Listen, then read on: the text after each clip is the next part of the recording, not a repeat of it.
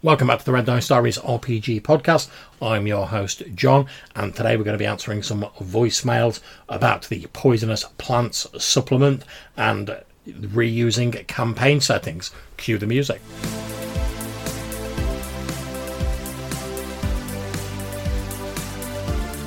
And first up, we have a call from Jason of the Nerds RPG Variety Cast, dropping some of his initial thoughts about the poisoned plants supplement. So I shouldn't call in before I listen to the episode, but you mentioned 5e, this um, latest thing you're reviewing. Poisonous Plants is written for 5e, and you're like, oh, the horror. But let's be honest. A good supplement, it's irrelevant what the system is. I mean, if it's a supplement that's all about the rules and mechanics, then it matters what the system is.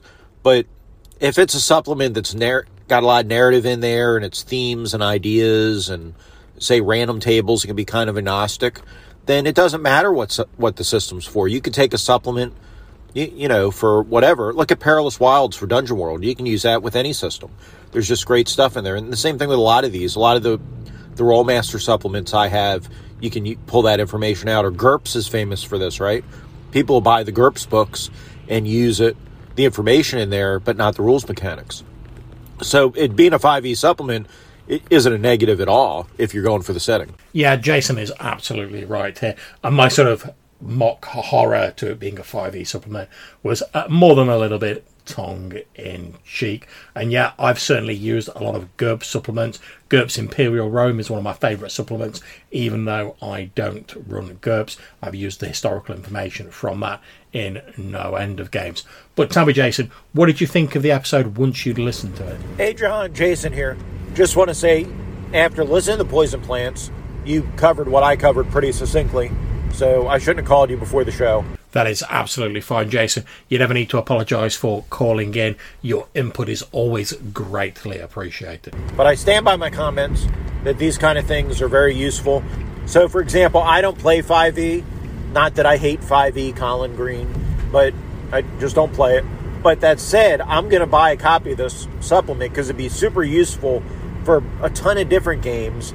And from the sound of it, I really love that description you read of that, you know, the one plant and some of the different ways you could use it. So that could be super useful in any game. You just might have to adapt it a little bit to the mechanics of your game. No big deal. Thank you for doing these kinds of reviews, John. Really appreciate it. And I will talk to you soon. Thanks very much, Jason. Very much appreciated. Yeah, I think you're absolutely right. A, one of the lots of big appeals for various versions of D&D for me is that all of them to a lesser or greater degree are broadly compatible. And yet whilst like a fifth edition supplement it might take some tinkering for me to use it in my old school game of choice currently old school essentials you know if there's a lot of information that you can fairly easily port over or use, or even if you don't use it directly, you can take inspiration from it. And as we were saying in previous voicemail episodes, and the episode where I was talking about drawing a blank, if something gives you inspiration, regardless of whether it's a game book for a different system or a book that's from something else entirely, a film, a news story, whatever the hell it may be, then it's got to be a good thing. I've always seen some RPG creation as a bit like a sort of melting pot, you know. Your ideas are the ingredients you put into it, and the more stuff you throw into it, the better the chances of getting something interesting out of it. So, thank you very much for that call in. And we're going to round off this short voicemail episode with a call from Joe at Raven God Games, who has something to say about our episode where we talked about running multiple games in the same campaign world. Take it away, Joe. Hey, John. It's Joe from Raven God Games.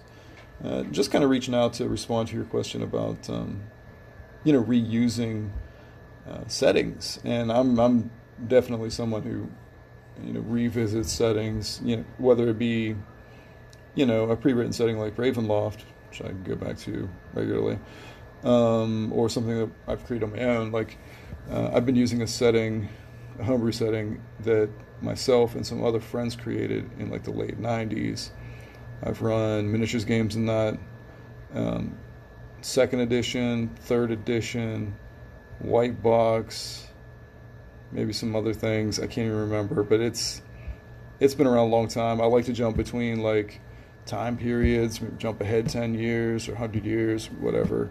Uh, it's interesting. It lo- helps really build that setting, and, and the players, they revisit that and they get really invested in it. All right, man, later.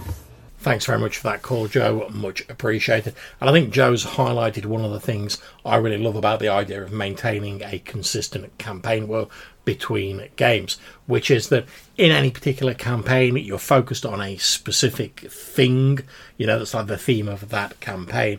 So there's maybe like other bits of the campaign world or other things you'd like to explore that would be great for expanding the lore of the campaign world and sort of deepening it and giving it more sort of texture, but it maybe doesn't fit into that particular campaign, and you don't want to like overstuff it with a load of things that are only tangentially relevant.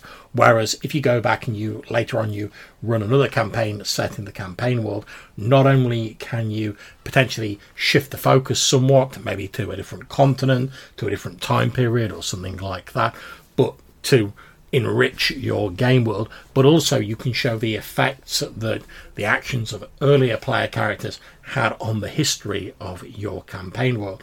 And it really makes it feel like the when the player characters do sort of big like world shaking things that the world is actually shaken and it has an effect that echoes down through the history of the campaign world rather than you reaching the end of the campaign the campaign world goes in a box and it's never seen again so even if you have a, a, sort of nice climax to the game and it's already cool and everyone really enjoyed it, that's it. It's pretty much dealt with. Whereas if you then go, all right, okay, we're running a campaign set in the same campaign world, but it's 10 years later. You can do some fun callbacks to the actions of the earlier player parties. And if you've got any players in the next game who are actually in that, it gives them a sense of accomplishment because they know that their successes and their defeats all helped to shape this ongoing campaign world. And I think that's a really great, fun thing, which I don't see a lot of other hobbies